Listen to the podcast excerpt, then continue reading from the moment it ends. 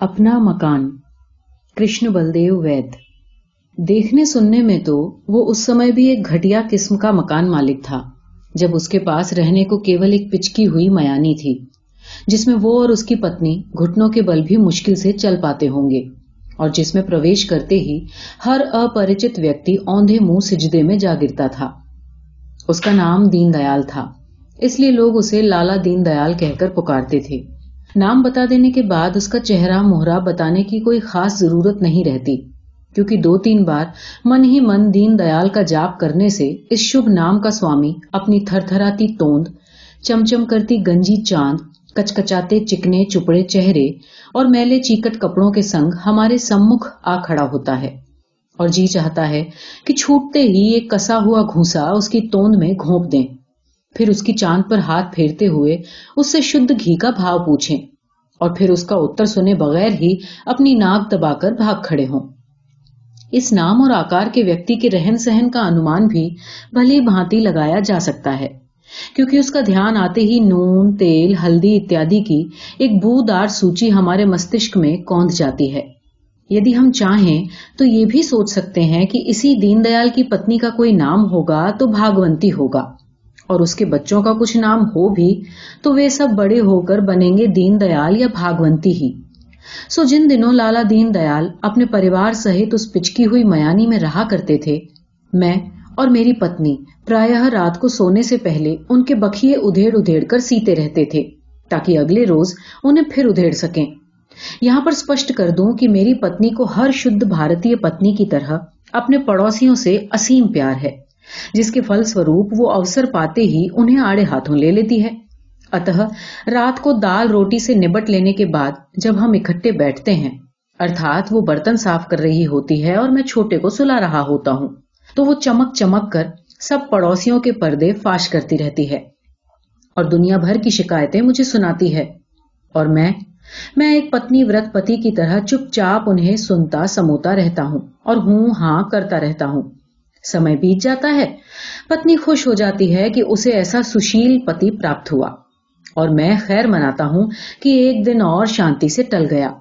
کیونکہ جس دن اس بھاگوان کے پاس اس پرکار کی کوئی سامگری نہیں ہوتی، تو اس کا سارا نزلہ مجھے پر گرتا ہے۔ اور پھر جو ہوتا ہے، سبھی سہردے انوبھوی لوگ جانتے ہیں۔ پتنی کی چوٹیں کسے نہیں جھیلنی پڑتی۔ لالا دین دیال ایک بینک میں نوکر تھے۔ اب بھی ہیں، اور میں ایک دوسرے بینک میں۔ انتر کیول اتنا ہے کہ انہیں یہ نوکری کرتے ہوئے ایک عمر بیت چکی ہے اور میں کسی صورت بھی اپنی عمر اس نوکری میں نہیں بتا پاؤں گا۔ کارن یہ کہ چھ سال کی لمبی اودھی کے بعد بھی بینک کا کام میری سمجھ سے کہیں اوپر یا نیچے یا ادھر یا ادھر ہے اور پرتیکشن کھٹکا لگا رہتا ہے کہ پرنتو وہ تو جب ہوگا دیکھا جائے گا۔ ابھی تو جو ہو گیا ہے، اسی نے جینا دوبھر کر دیا ہے۔ ہوا یہ ہے کہ کئی سالوں سے میری چھٹیاں اکٹھی پڑی ہوئی تھیں اور ان گرمیوں میں ہم نے تین مہینوں کے لیے اپنا بوجھ پتنی کے مائکے والوں پر ڈال دینے کا نشچے کیا۔ سوچا، اس طرح جو بچت اور پراپتی ہوگی، اس سے سردیوں کے لیے کچھ کپڑے بنوا لیں گے۔ سو میری پتنی نے کئی دن پہلے ہی گلی بھر میں دھوم مچا دی کہ اب کی ہماری گرمیاں پہاڑوں پر کٹیں گی۔ بیچاری نے سوائے شملہ کے کسی اور استھان کا نام تو سنا نہیں تھا۔ اتہ اپنے کچھ ایک پڑوسیوں کے خیال میں ہم شملہ جا رہے تھے۔ یدپی ہماری اصلی منزل اس کے بالکل الٹی دشا میں تھی، پرنتو وہاں پہنچ کر ہماری ساری آشاؤں پر پانی پھر گیا۔ نہ تو کوئی بچت ہوئی، نہ کوئی پراپتی ہی۔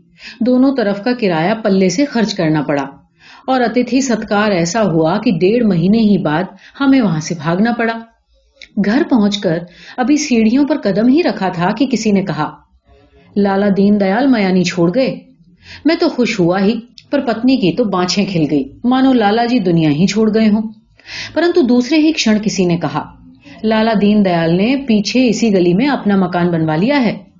مجھے آشچر کم ہوا اور افسوس ادھک۔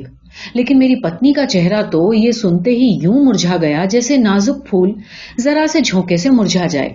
سیڑھیاں چڑھنے کے بجائے وہ وہیں بیٹھ گئی۔ اور کھلے ہوٹھوں اور پھٹی آنکھوں سے میری اور دیکھنے لگی۔ میں نے کہا، اوپر نہیں چلو گی؟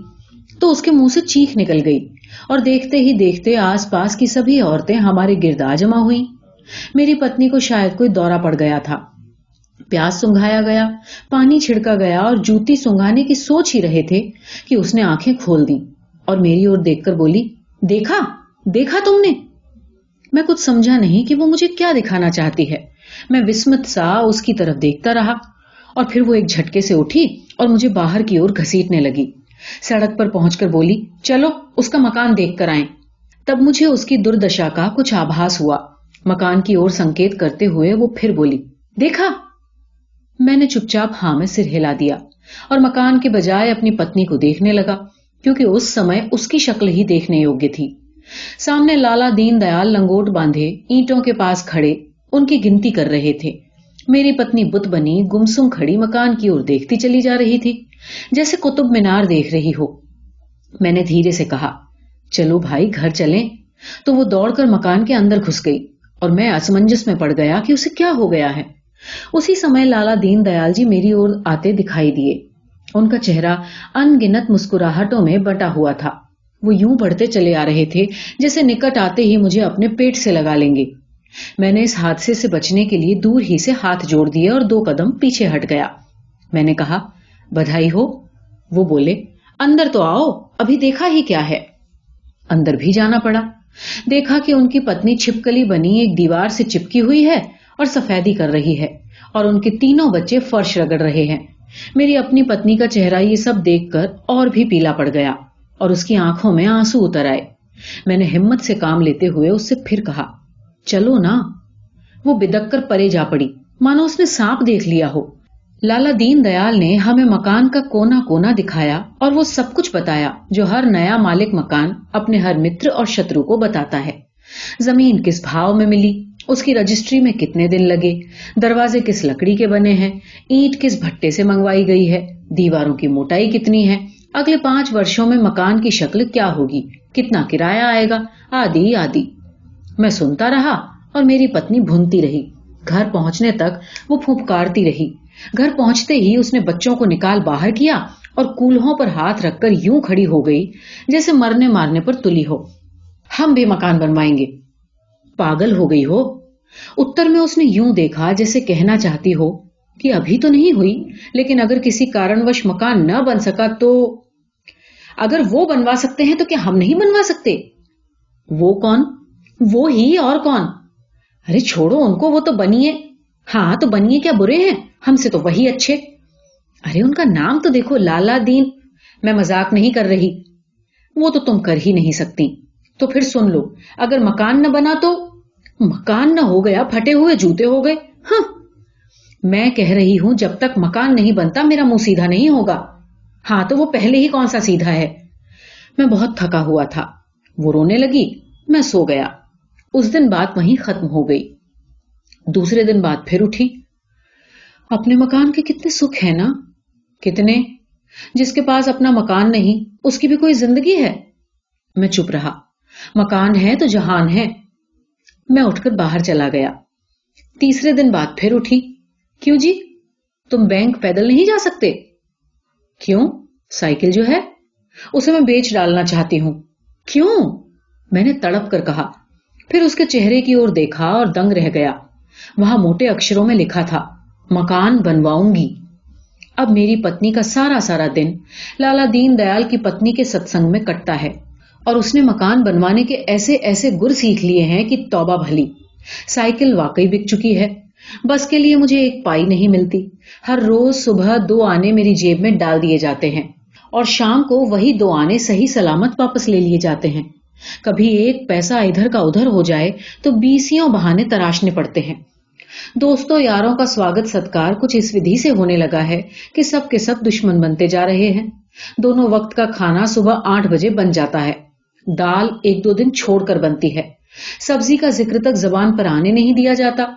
کبھی کبھار جب لڑکے بیچارے پیسے دو پیسے کے لیے ہاتھ پھیلاتے ہیں تو پتنی کی آنکھوں میں سے خون اتر آتا ہے۔ مٹھیاں کس جاتی ہیں اور وہ دانت پیس کر کہتی ہے، مر جاؤ تم تم نہ ہوتے تو مکان کب کا بن گیا ہوتا۔ وہ سوئم کچھ ایسی ویش بھوشا بنائے گھومتی ہے کہ کئی بار شک ہو جاتا ہے کہ میں کہیں بھول کر لالا دین دیال کے گھر تو نہیں جا گھسا۔ کل ہی کی بات ہے، ہم ردی بیچنے بازار جا رہے تھے۔ بازار اس لیے کہ پتنی کہتی ہے کہ گلی والے لوٹ لیتے ہیں۔ چوک میں ایک لڑکا وزن تولنے کی مشین سامنے رکھے آواز لگا رہا تھا۔ دو پیسوں میں وزن دیکھیے، دو پیسوں میں۔ میں نے سوچا، دیکھوں تو کتنا وزن مکان کی نظر ہو چکا ہے۔ سو ردی کا پلندہ نیچے پھینک کر میں مشین پر جا کھڑا ہوا۔ لیکن پتنی نے لپک کر مجھے نیچے کھینچ لیا اور ایسی آنکھیں دکھائیں کہ مشین والا پیسے مانگنا بھول گیا۔ جب میں نے جھنجلا کر پوچھا، کیا ہے؟ تو جھڑکتے ہوئے وہ بولی، ایک تو کمرہ چھوڑ کر ہم میانی میں جا رہے ہیں اور دوسری طرف یہ فضول خرچی؟ میں سر پکڑ کر رہ گیا۔ میانی میں چلے جانے کا فیصلہ نہ جانے اس نے کب کر لیا تھا؟